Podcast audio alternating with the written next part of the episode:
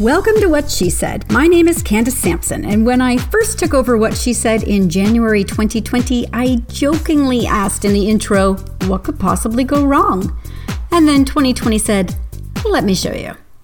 My life has been a country song ever since, but then again, so is everyone else's right now. Thankfully, through this podcast, I get to meet the most amazing women in Canada and around the globe and share their stories with you. What She Said is here to talk about anything and everything under the sun as interpreted by and through the perspective of women. Because honestly, we've heard what he said for long enough. If you like what you hear, be sure to hit subscribe and share this podcast with a friend. Today's show is coming right up. Since leaving my marriage two years ago, I think about being single a lot. I constantly weigh the pros and cons of being in a relationship in a way I never even considered before. In retrospect, it's also made me question why I ever wanted to be married in the first place. Looking back, it never occurred to me that I could have a full, rich life unless I was half of a couple. That type of existence never seemed like a viable option to me, mostly because I never saw it modeled. Let's face it, we live in a couple oriented culture, and I and most of us knew no different. My next guest has always been single by choice. And when she was diagnosed with cancer, and felt that the healthcare system tried to kill her because of her marital status. She started to research and write about being single in a society that tells us being in a relationship is the only way to be truly fulfilled. Meet Joan DelFattore. Welcome to the show, Joan. Thank you. Thank you for having me. So, uh, this is a topic that just absolutely fascinates me. Uh, you know, I am two years uh, post uh, leaving my marriage, and so I'm you know single, and uh, I think I think about being single a lot in terms of you know it is at this point in my life I feel like it's a trade, right? Do I want a relationship, or do I want to give up these things to be back in a relationship? And so you know what are your thoughts on on that on sort of this rise in, in women being single I know what you mean. Now, I'm obviously much older than you are. I'm 73. So, in my generation, for a woman to say, I do not see myself as a wife and mother, was uh, like saying, I think I'm a, a cat. Um, what you said, though, reminded me of something. I kept, because there was so much pressure to marry. Now, I grew up in the 50s and 60s. So, uh, the marriage age in the United States at that time was the lowest it's ever been in history. I think it was uh, the age of first marriage was something like 20 for women and 22 for men. And the, the pressure was enormous. So I did not say I don't ever want to get married. I'm not sure I even thought it through, but I kept putting it off. So I have to finish college. Well, I have to finish graduate school because it's so hard to get two jobs in the same place. Well, I need to get my job first. Well, then I was in my maybe early to mid 30s, had my job here at the University of Delaware, and exactly what you just said. It was a question do I want to trade what I have for what a relationship would mean? And because there was so much pressure then, by now it was the around the early 80s, um, I actually went to a psychologist. And that was the topic. There must be something wrong with me because I am not interested in marrying. So we talked about it, and the breakthrough came at a point when she said to me, this was a married woman with children, but open minded.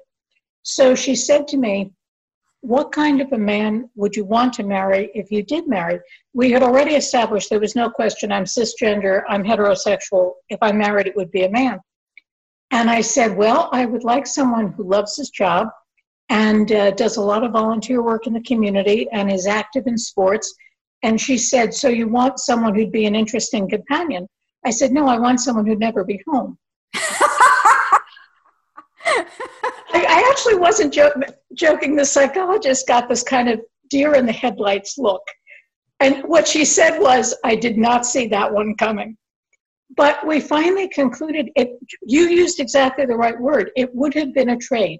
I wasn't starting from scratch to build a life together the way my parents did. They, they started dating in high school, they were a couple their whole adult life.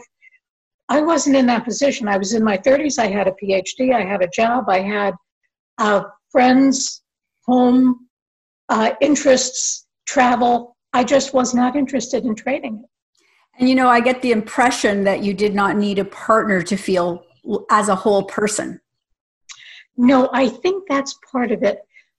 Because of my age, I'm able to compare two time periods. One when virtually all women were partnered up by the time they were 20 or so. But as you said, that's changing. And teaching college was great because I get to see, I still actually, I'm going to be teaching again in the fall. I still go in and teach now and then. So you get to see the younger people now and how things are now. And I think what's happening is it's becoming less unusual. For my generation, it was unusual for a woman to have established herself and then ask, Do I want a spouse? It used to be that you started off with a spouse and then decided, Did you want to leave them?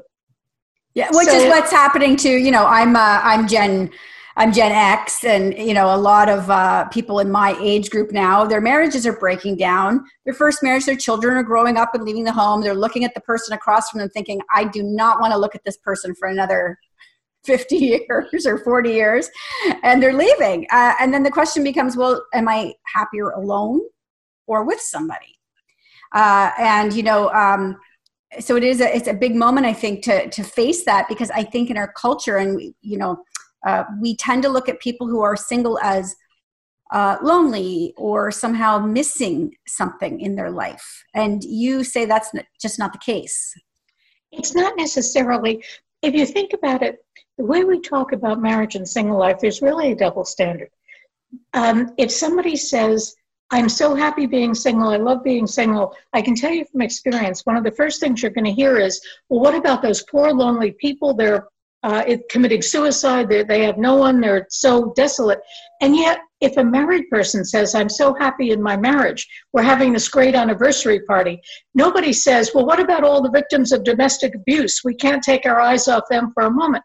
Our culture has a subtext that's really unconscious that marriage equals happy and single equals unhappy. And people get uncomfortable I know people who are single who say when they talk about how happy they are, their married friends become really uncomfortable with that. It's not something you expect to hear.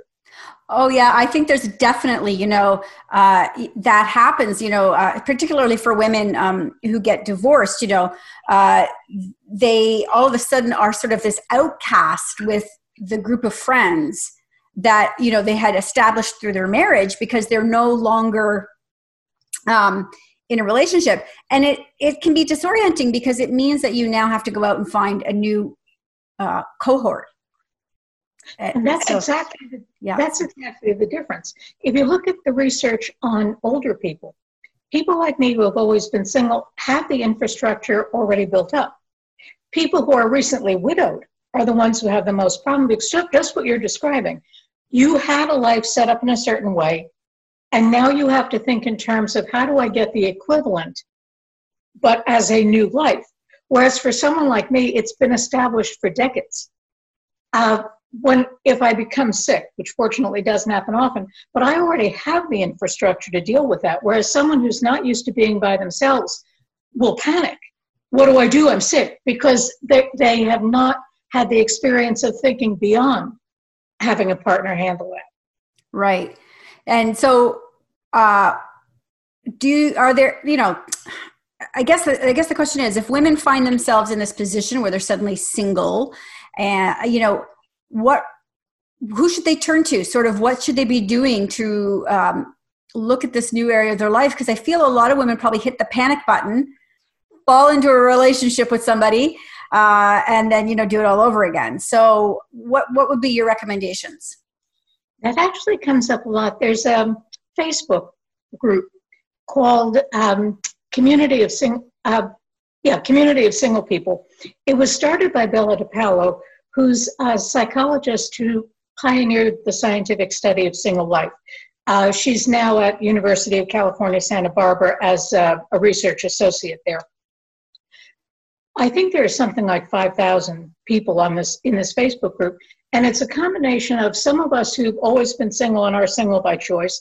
There are people who were in relationships and now are delighted to be single, and there are people who are single and aren't quite sure if they still want to be. And the conversations there are great. So one answer to your question is reaching out uh, either within your personal life. As I said, I went and talked to a psychologist when I was trying to figure out how to make this work um, there are there's a group called Fairness for Single People on Facebook, and also many more things are done today that are not necessarily done in partnerships. I belong to several clubs where even the people who are married show up as individuals; they don't show up as couples. So let's talk about an arrangement then that I think is, is unique. You know, I think about Oprah Winfrey and Stedman Graham, for example. Long term uh, romantic relationship have never lived together. So, would we define Oprah as single because she's independent and has her own space, or is she in a relationship? I personally would be inclined to let Oprah define herself any way she wants to. Yeah.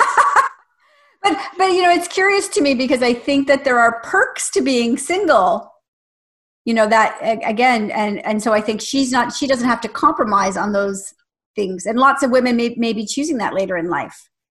You're actually hitting on a, bigger issue here that also happens with sexual orientation. We tend to think in binaries. Are you single or are you in a relationship? We tend to think are you heterosexual or homosexual? And i think we're learning that it's really a continuum. It's not binaries. So oprah winfrey is a good example um, to, and I'm so happy to see this happening today. People have so many choices of what kind of a lifestyle they can have. I know an older woman who was divorced, she remarried, but she and her husband, were, her new husband, were both used to a good deal of independence. And they also had enough money to do this. They bought side by side condominiums. So each of them had their own condominium, and they didn't even have a connecting door. They had to go outside and around and into the other one's house. Uh, Bella DePaulo, I was talking about a moment ago, has a book out recently called The Way We Live Now. And it's all different uh, people living in community situations where each person has their own house, but they agree to uh, share with each other. There are commune type things. So I, I think anymore the answer to the question, what is the specific label for something, would be what is the importance of giving it a specific label? Right. Why does it matter as long as you're you're happy and pursuing your your truth, correct? And defining it's the same thing as people who prefer to be called by their first name or their middle name or whatever. Um, the notion, especially with women, the idea that every single woman on the planet wants the same thing. We all want a husband, we all want children, is absurd on the face of it. So it makes sense to think in terms of that variety of all the different ways people can experiment. And people change in their lives. Oprah Winfrey could get married next week, or they could separate. People's right, lives right. don't stay fixed in one place the way um, the culture sometimes thinks that they should. So, what led you to um, to write about this and your interest in this um, uh, as a cultural phenomenon? Really, this whole single woman thing. It basically happened when they tried to kill me. Uh, that got my attention. What happened was I had been single my whole life, and I was lucky in the sense that I lived on university campus. I didn't live on campus, but I, I worked around university campuses where people tend to be more accepting of a wider variety of lifestyles. But I kind of tried to fly under the radar. I know I knew that people were uncomfortable with the idea of a woman who does not want to be married. They think you're supposed to want to be married. And when I would try to explain why I didn't, people would be embarrassed by that. So I, I soft pedaled it, I stayed under the radar. But then I was diagnosed with stage four gallbladder cancer. And this was in 2011. The survival rate is 2%. And that's for all stages of gallbladder cancer put together. For stage four, the survival rate is essentially zero. I was fortunate to find a surgeon who was willing to operate, which most of them will not. He operated, he got clear margins, he got all of the visible cancer out, and that's what changed the game. But I still needed chemotherapy because since it was diagnosed as stage four metastasized cancer, even though he removed everything that could be seen on a test or a scan, there probably was still, uh, there were microscopic cancer cells circulating. Well, the first medical oncologist I went to for chemotherapy wanted to give me much less than the recommended treatment. He would not give me the recommended treatment because I'm a single woman living alone. And he made no bones about the reason why. He went through this, the conversation went, you have no husband, no. You have no sons, no. You have no daughters, no. You, you have no siblings, whatever, no. Well, I think you should have gemcitabine, which is a relatively mild chemo drug compared with the others. But I knew I was supposed to have that plus a much harsher drug. So I asked him why not the combination. He said, Oh, I wouldn't risk the side effects of that with someone in your situation. So I tried to tell him, by then I had already had the surgery. So it was not hypothetical that people would take care of me. My cousins, uh, my friends, my neighbors, really had been there, I got more support than a lot of married people get. So it was not hypothetical. I knew I had the help. He interrupted me. I was in the middle of a sentence. He simply cut right in and he would not even consider it. So I moved on to someone else who gave me the appropriate chemo. But that, you can see where it would have stuck in my mind. I was used to a certain amount of background bias, but I really never expected to encounter it in a medical situation. I it had never crossed my mind that my marital status would affect the literally what drug a doctor would give me. Now, it does make sense for an oncologist to make sure that someone has social support before they give them. I had a platinum drug called oxaliplatin, which really knocks you for a loop. So it was perfectly reasonable to make sure I had the support to handle it. But he couldn't tell the difference between medical necessity and his social bias that if the support didn't come from a, a partner or adult children, then somehow it, it didn't exist. So after I recovered, I started doing research to see was this a one off thing that just happened to me or is this common? And I found evidence that your marital status, in and of itself, is a predictor of whether you will get aggressive cancer care. And the proof was so solid that the New England Journal of Medicine published my findings, and I also published in um, the Washington Post. Wow, that is absolutely mind blowing that that could happen. It seems to me um, I wouldn't have thought of that until obviously you've just you've just told the story, but now it does make sense. You can see how people hold their biases. You expect better though from your medical community taking care of you, right?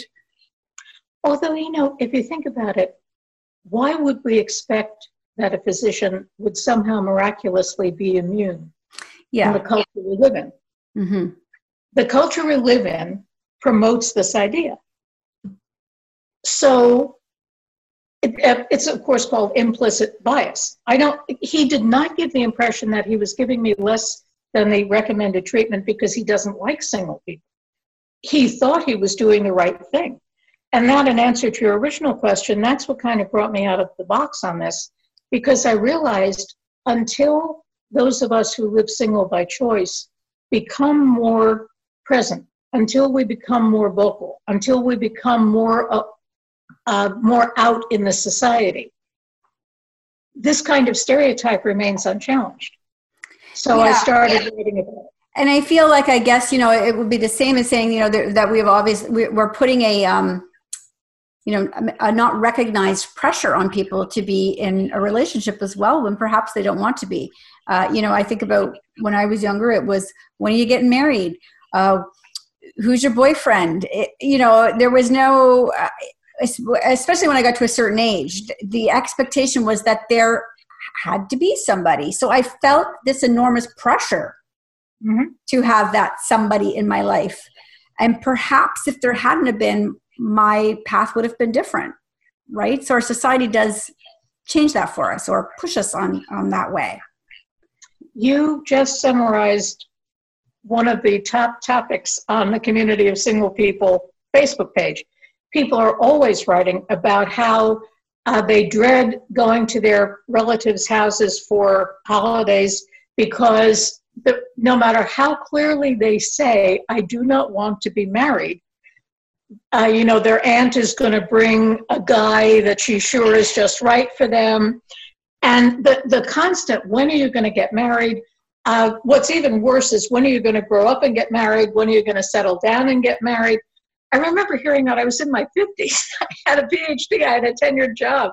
I had been in I had been in my job by then by about 20 years. It's like how freaking settled can I be? Uh, but if I did uh, didn't have a husband, in fact, I had um, the older members of my family used to send invitations to my parents' house addressed to my parents and me when I was like 50 and had not lived home since I was 17. But if I didn't have a husband, I wasn't grown up. And believe me, what you just described happened to you.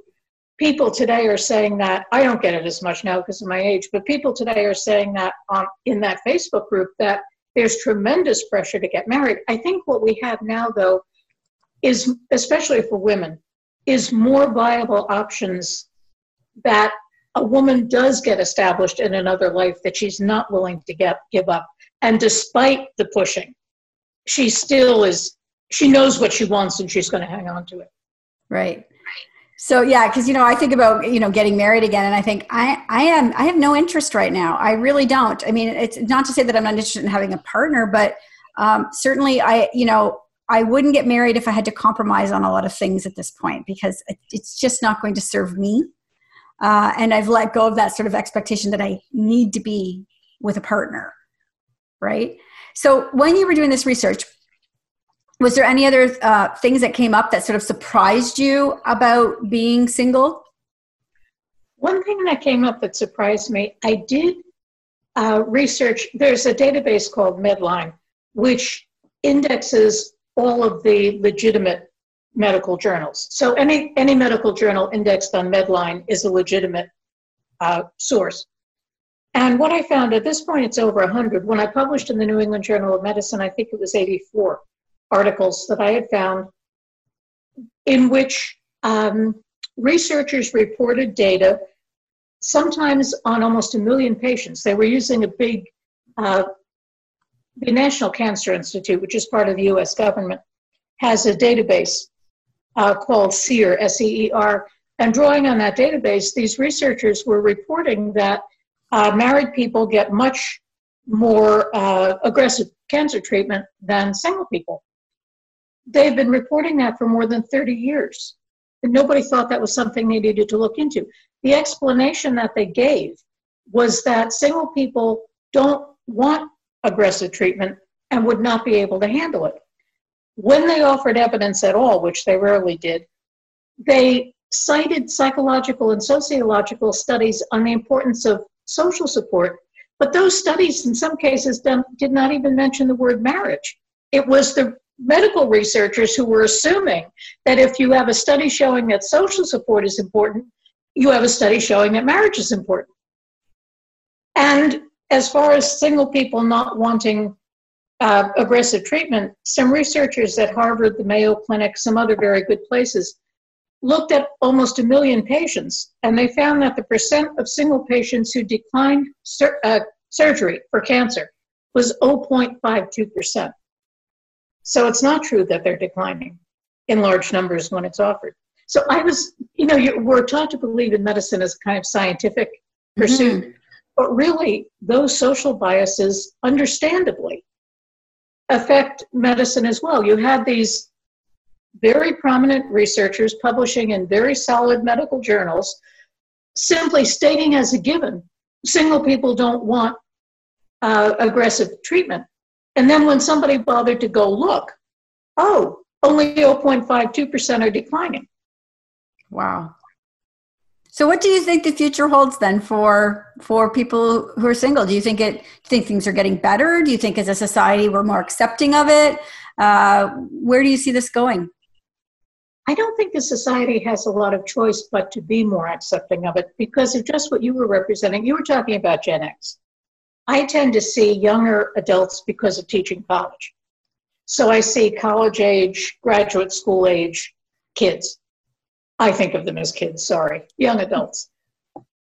They are not as, they're nowhere near as conditioned as we were to worry about what will people think.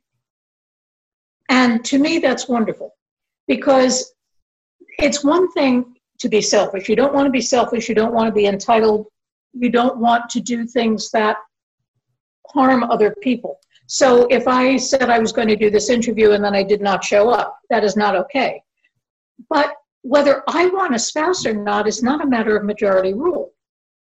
And it does not affect other people. You do encounter some people who will actually say, as they did with same sex marriage, they'll say that the value of their heterosexual marriage is somehow decreased if same sex couples are allowed to marry. And you get that same kind of idea with single people that somehow it, it diminishes the value of marriage to say that it's just an option and there's something else that's just as good. Well, tough because there is something else that's just as good, so you're just going to have to get used to it. Excellent. I love it. Well, I'm telling you, you've got me, you've got my head rattling around right now thinking about, you know, how life would be so different for people if we remove these, these pressures uh, from them and, you know, let them grow and, and, and, and change as, as their life course takes them as opposed to putting a timeline on when they should maybe be in a relationship. So uh, thank you so much for joining me. I really appreciate it. And uh, uh, where can people find you if they want to connect with you?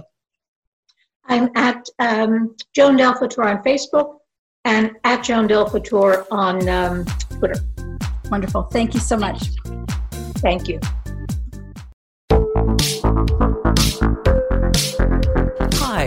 Connie Thiessen, the host of Broadcast Dialogue, the podcast. We focus on Canada and the challenges facing Canadian radio and TV, as well as highlighting those moving the industry forward from podcasting and streaming to new broadcast tech.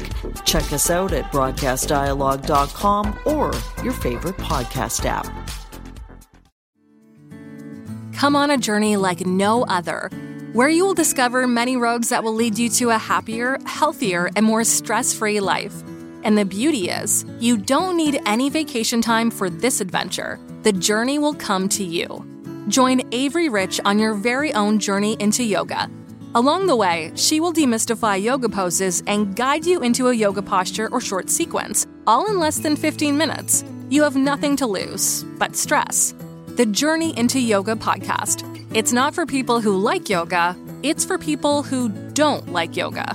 Follow or subscribe on Apple Podcasts, Spotify, Amazon Music, or at AveryRich.com.